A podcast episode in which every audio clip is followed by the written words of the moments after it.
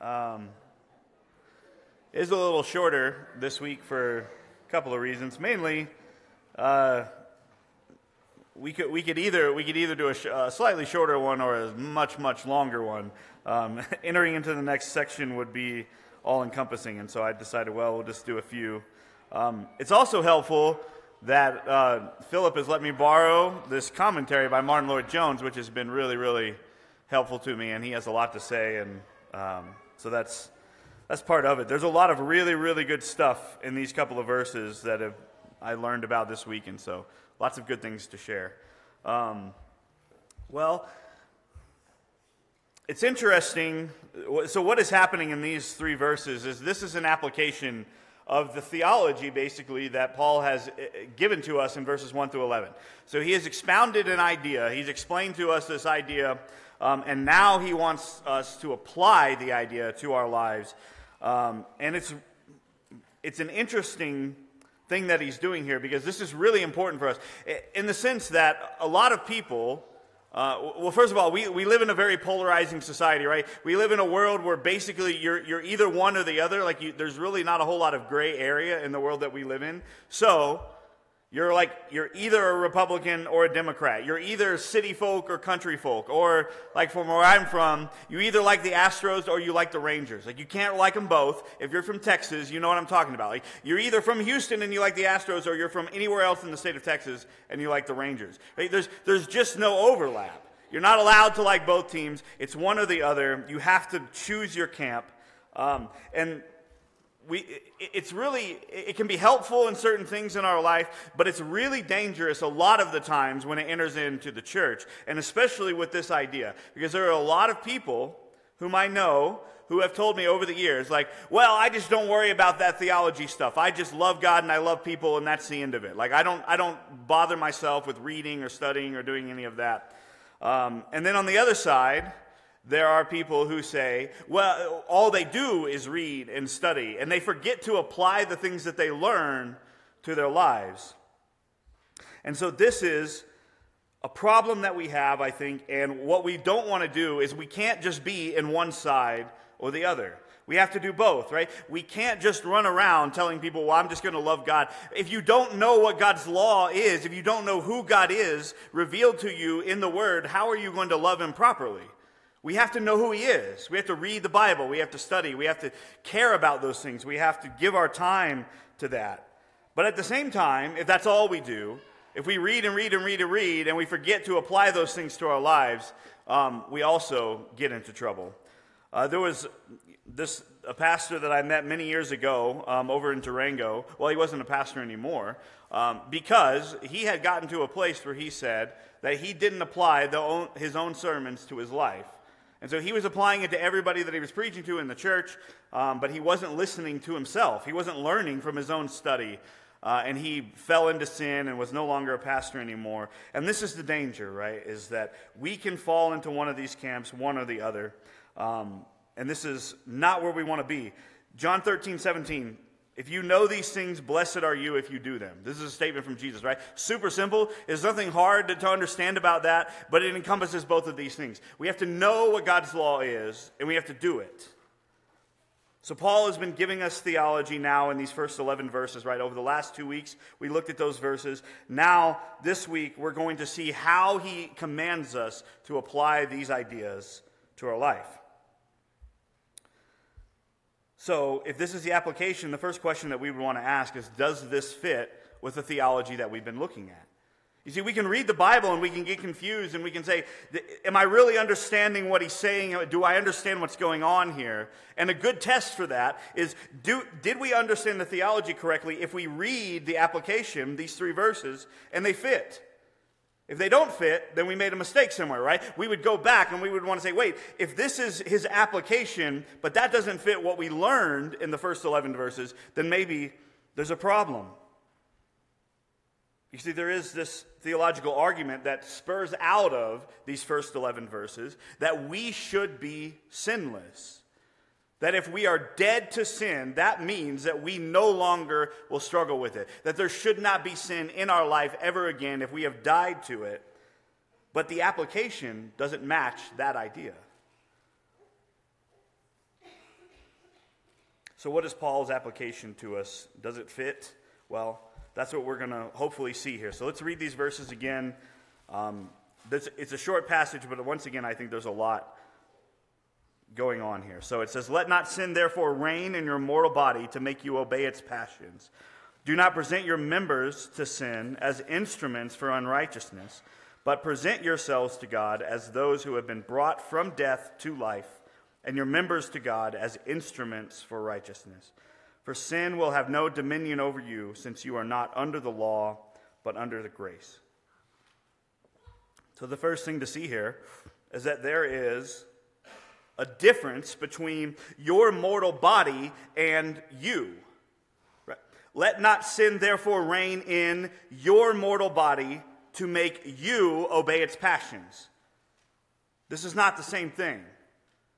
Right? You is the identity of who you actually are. And in Christ, you are something far different than what your mortal body is trying to get you to do all of the time. Namely, sin, right? Your mortal body, your, your flesh is tempting you on a regular basis to sin, but that's not who you are. And this is really, really fascinating. I don't know how many times I've read the book of Romans, but I've never, ever, ever noticed this. I've never seen this, and I've never seen the dichotomy here or the, the, the conflict here between what he is saying here is that your mortal body and you, these are very, very different things. And what's really interesting is this idea of the Bible. We see it over and over and over again that there is a promise, and the fulfillment of that promise doesn't happen immediately. There's the already and the not yet, right? That God declares us justified, but when we look into our own heart, into our own soul, we say, wait a minute, I just sinned. Like this morning, how is it that I am justified? How is it that I am righteous? How is it that God is calling me clean when I am regularly falling to sin? These things don't seem to add up. God has declared us these things, but they have not come to full fruition yet, right? There will come a day when we are perfectly just, right? When we will no longer sin. Today is not that day. And this is a theme of the Bible over and over and over again. What God has promised, and we know it's going to be true. We know it is even true to some sense in our life in the moment, but that it's not fully realized. If you think about Abraham, God made a lot of promises to Abraham that he never saw the fruition of. He promised him the land, right? And Abraham sort of wanders around in it, but it's never really his. God says, This is going to be your possession. And then he says, You're going to have lots of kids. In fact, your descendants are going to be larger than the stars in the sky. And he has one, right? He has one son or at least one legitimate son that he understands to be his, or that God declares as his, right? And so he doesn't see that. But if we look a couple generations down the road when Moses brings the people out of Israel, there's what? Almost a million of them. Abraham is given a promise. It's a guarantee that it will happen, but he doesn't see it come to pass in his life. You see, we are told through Christ that we are righteous. We are told that we are being sanctified, that we are justified. And this is a guarantee. And, and, in some sense, this is absolutely true for who we are in this moment. And yet, we're fighting against that mortal flesh. We're fighting against the temptation and the sin that's in our life. We suffer from it. And so, practically speaking, these promises are not fully realized. And this is what Paul is speaking to, right? This is what he is telling us. We, the you, the true you, your true identity as a follower of Jesus, as somebody who is justified, is fighting back against the person that you used to be, the mortal flesh that is still in your body. The sinfulness is not you, it's the mortal flesh. It's a part of who you are, but it's something that we haven't shed yet. And so we have some conflict and who we truly are and the remnant of who we were. Now, this is not an argument against our flesh, right? There are lots and lots of people throughout history who have said, well, then the flesh must be bad. This is where monasticism comes from, right? Monks go out into the desert and they just say, well, then I'm just going to, I'm, I'm only going to drink water and eat bread and I'm going to deny every single thing that my flesh desires because my flesh must be bad. No, what happens in Genesis when God creates man? He says, is very good. He's looking at the flesh and blood of Adam and Eve, and he says, This is very good. It's not that our flesh is inherently bad, it's that we have allowed it to be corrupted with sin, that we have allowed it to be tainted. It is not what it was created to be. And so our flesh, in and of itself, is not bad. The temptation towards sin is a thing that we're fighting. So don't think of yourself as the mortal flesh, as the thing that is corrupted. Think of yourself as your true identity, what God has created us to be. Don't think about who you were, but think about who you are, because this is something very, very different. Paul says this well again in Philippians. Flip over to Philippians chapter 3.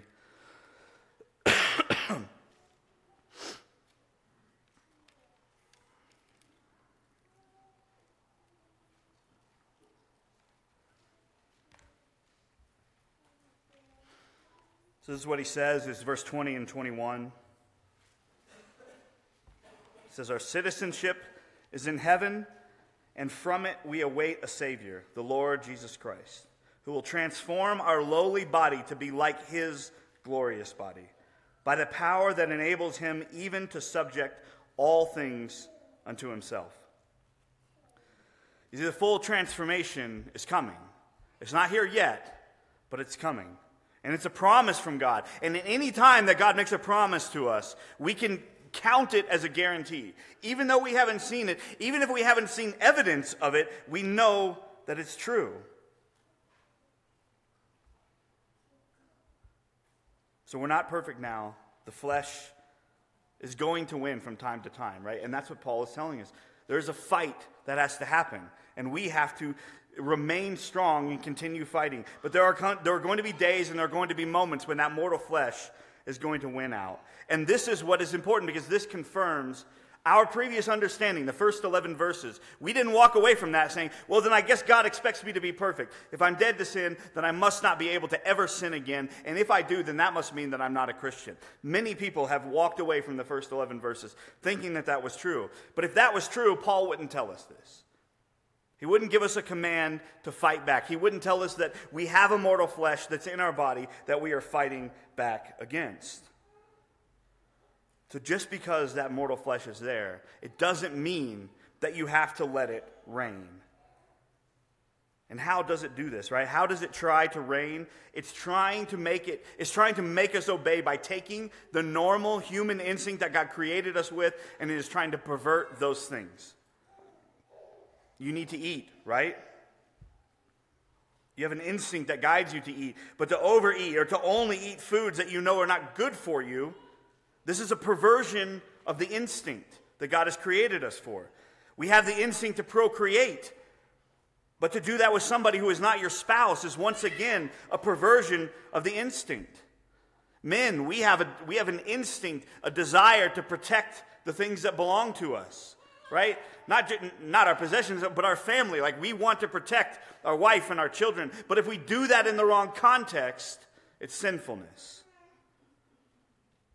The answer is not to shut down our desire to eat or our desire for sex. It's to make sure that we are channeling those desires in the right way, in the way that God has created us to do that. So don't let your mortal body take over. Don't let it reign. Don't let it pervert the things that God has made good and holy. If you are a Christ follower, you don't obey the passions of your flesh. Let Christ reign in your mortal body. Don't let your mortal flesh reign.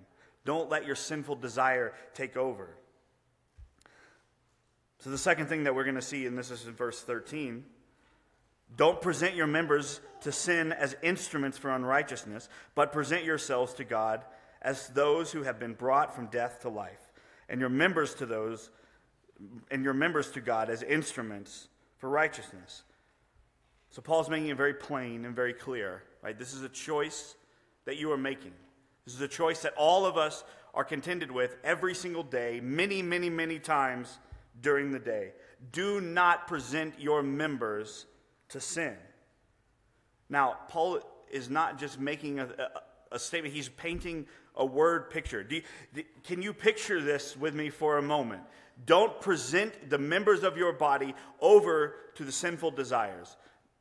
Think, if you want to personify this, think about the seven headed dragon out of Revelation. You want to think about the scariest image of Satan that I know of in the Bible? That's it for me, right? He's there and he's like ready to devour the, the, the newborn, right, that's coming out of the woman. This is a scary picture of what Satan looks like a dragon with seven heads, right? I mean, venom dripping down from his face. I mean, I don't know how big he is, but he's got to be big, and it seems very scary to me. Now, picture yourself when you give in to sin, because here's the thing we want to convince ourselves, ah, it's not that big of a deal. God loves me and He's going to forgive me. And, uh, you know, really, who cares at the end of the day? I've done it a million times before, so what's one more time? It doesn't matter. It's not that big of a deal. Picture yourself giving that part of your body over to the seven headed, venomous dragon who is going to destroy that part of your life. You are willingly handing that over to Him. That's what He's trying to show us here. Don't, don't willingly give that to sin. If you're tempted to even think that your sin is not a big deal, paint that picture in your mind every single time you're tempted. Every single time you think, I'm just going to give in. I can't fight it anymore. That's what you're doing. You're walking up to a dragon with seven heads and you're saying, Here it is. This is part of my body. This is part of my mind. This is part of my thought process. This is part of my imagination. And I willingly hand it to you. Devour it. Destroy it. Don't do that. Do not present yourself, any part of yourself, whether it be a physical part of yourself or your thought processes or your mental, anything. Don't present it to sin. It destroys you, it destroys the relationships around you, it destroys every part of who you are.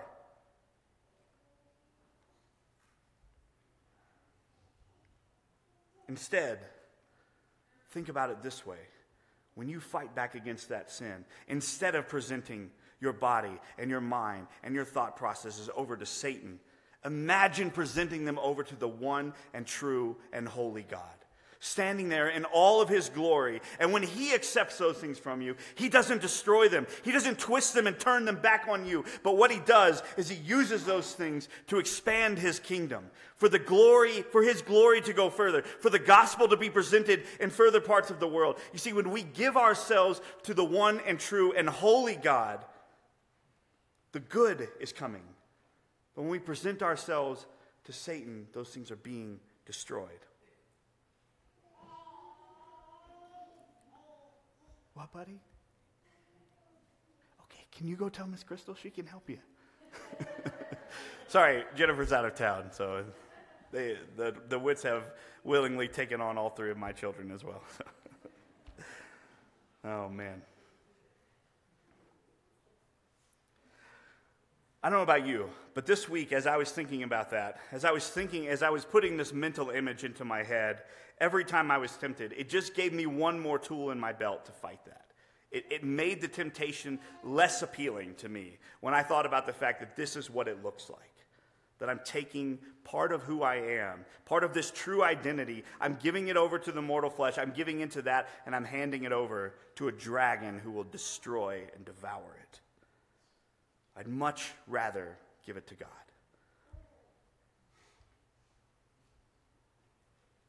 Now, there are many people who have said, well, this is not for us to do.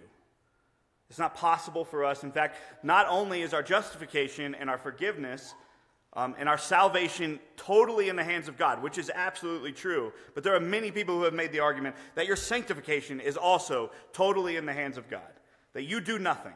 That you just sit back and do nothing, and God will, He's going to be the one to sanctify you. And there's this guy, you may, you may remember him, you may not. He's been out of the limelight for a long time. Um, it's at least 10 years ago. His name is Tullian Tchividjian. Anybody ever heard of this guy? Uh, Billy Graham's grandson. He was a prominent preacher in Florida.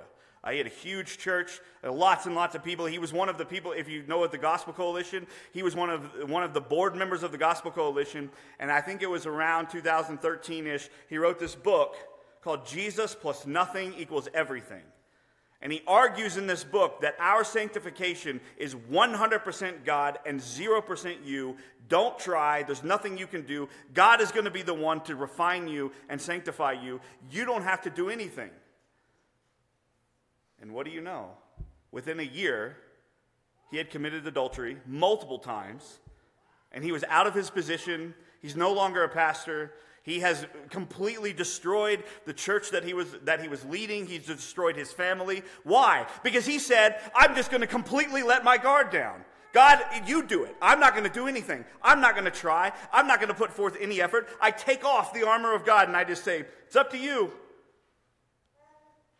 If we do that, sin enters into our life. If we're not willing to stand firm, there's a reason that we are see, that we see in Ephesians that Paul tells us, put on that armor. Guard yourself. Don't, don't get lazy. Don't allow yourself to just go into little, like little areas where you know that you're going to be tempted. Guard yourself against all sin.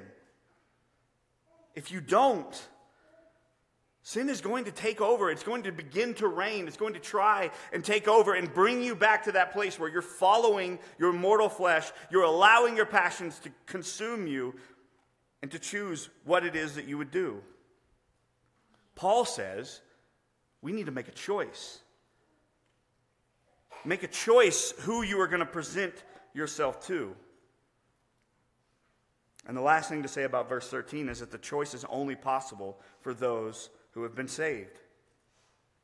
It's only for those who have been brought from death to life. He makes a point of this, right? Because here's the thing Non Christian, if you're here this morning and you haven't trusted in Jesus, don't hear me telling you, somebody who doesn't believe in Jesus, who doesn't have faith, well, you just better try harder. That's the thing that's going to get you saved. That's not who he's talking to. If you're here this morning and you don't trust in Christ and you are not a believer, don't hear what I'm saying and think, I'm just going to, I'm going to, I'm going to put forth more effort. No, there's nothing you can do to please God. There's nothing you can do to earn His forgiveness or His love. This message is for those who are believers. So if you're here this morning and you're not a believer, Christ is very, his message is very simple. Repent and believe. Confess your sins to God and ask Him to forgive you, and He will. God is faithful to forgive anybody who asks Him. And then, once that has happened, then once the justification is there, that you have been justified through the works of Christ, not through anything that you have done, when you have faith in Jesus, then you have a choice. A choice is being presented to those who have the Holy Spirit, who have faith. You see, before, you had no choice. Everything you did was sinful. Every single time you made any kind of choice, you were just handing it over to that dragon. Every time, every time. But now, once you have faith, there is a choice that God has given you. Are you going to continue to do that, your old self, or are you going to be who you actually and truly are? As a follower of Jesus, stop handing yourself over to Satan and hand yourself over to God.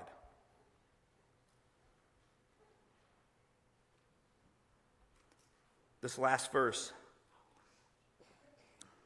is really helpful and really important, but has also, once again, bred a, lot of misunderstanding. For sin will no longer have dominion over you, for you are not under law, but under grace. How many of you know somebody who just doesn't care about the Old Testament? Doesn't read it, doesn't bother themselves with the Old Testament law. Like, who cares? We're under grace. We're not under the law. Why would I read the law? Why would I care about the book of Leviticus? It means nothing to me. It has nothing to say to me.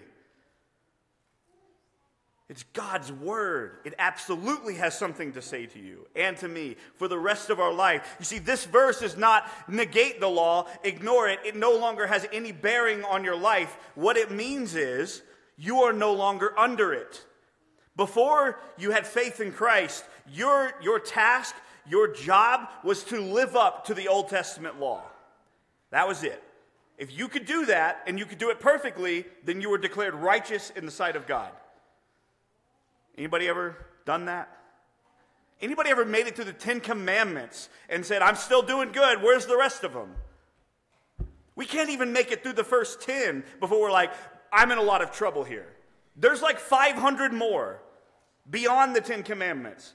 We don't even have to get past, past the first 10. And we say, Lord, if this is the standard, if I have to obey these things perfectly, I'm in trouble. I can't do it. I've already failed at them, and I'm failing at them every day. What, what am I going to do? How am I going to be made righteous? I'm under this law that is crushing me, and there's nothing I can do to get out from under it to save myself because I'm disobedient to it every single day. And God says, There is a way, and His name is Jesus. He has come and he fulfilled that law perfectly so that you don't have to fulfill it in order to be made righteous.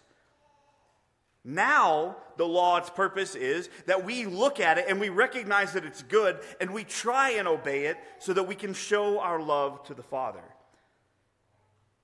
See, a lot of people want to paint Jesus as like this complicated and hard to understand figure, right? We read something from him earlier. Another thing that he says, it is as simple as day and as easy to understand as anything else in the Bible. He says, Look, if you love me, you will obey my commandments. As simple as that.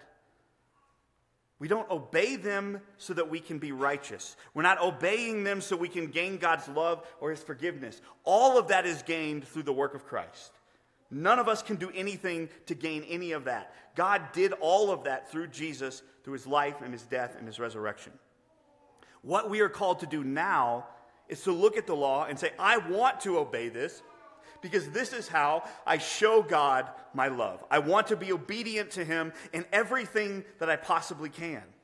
You're no longer under it in the sense that it is crushing you and that it is what brings you righteousness, but it is still there. And so now we are under grace. This is the work of Christ.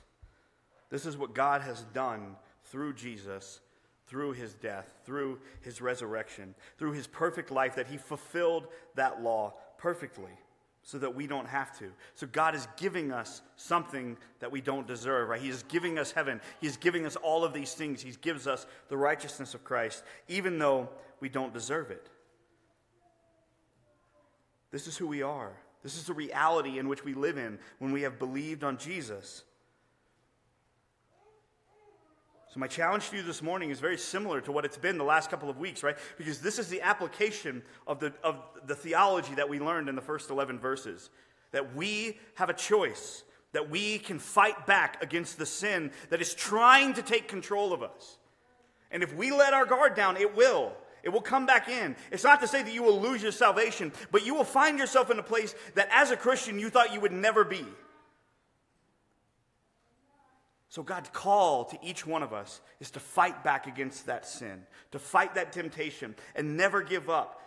And hopefully, this week we have one more piece to that puzzle that, to, to remind you, to paint that picture for you, to give you this image that when you fall into temptation and that when you allow yourself to sin, that that's what it is that you're handing that part of you over to the dragon, over to the enemy.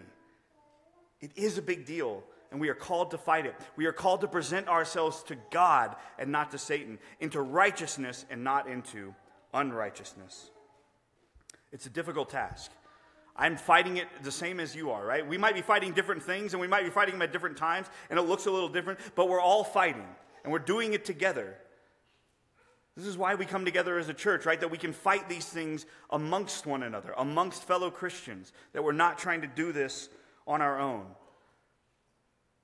Not only do we have each other, but we have the Holy Spirit, right? God has given us power beyond anything we have ever known in our previous life. In any, before we were Christians, we, we've never understood what it is until we have the Holy Spirit. So this task is hard, but God has given us the ability, He's given us the choice to fight back and to win. Don't allow yourself to be defeated thinking there's just no way I could possibly outlast this. There's no way that I can win this fight. You can. God has given you the strength and the ability to fight and to win. How long are you willing to fight? Are you, are you willing to go as long as it takes until you can win? All right, let's pray.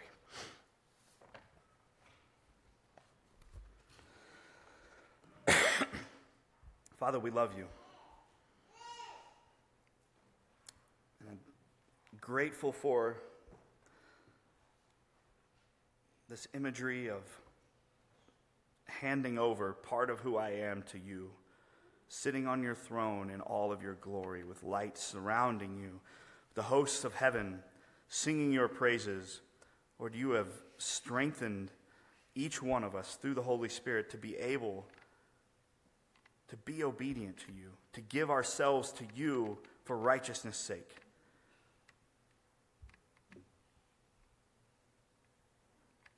What a beautiful picture and image that is. Lord, we are in a fight every moment of every day of our life. We can't do it without you. We can't win these fights without you. So, Lord, we come before you humbly this morning, asking you to strengthen us, asking you to remind us that if we continue, that when we, are, we persevere through and fight those temptations, Lord, that you are with us, that you will stand beside us, and that you will never forsake us. Through your power, we can win the fight against our mortal flesh, that we don't have to allow sin to reign in our mortal bodies. Lord, help us to remember this every moment that we are tempted. We love you. We thank you for Jesus. It's in his holy name that we pray these things. Amen.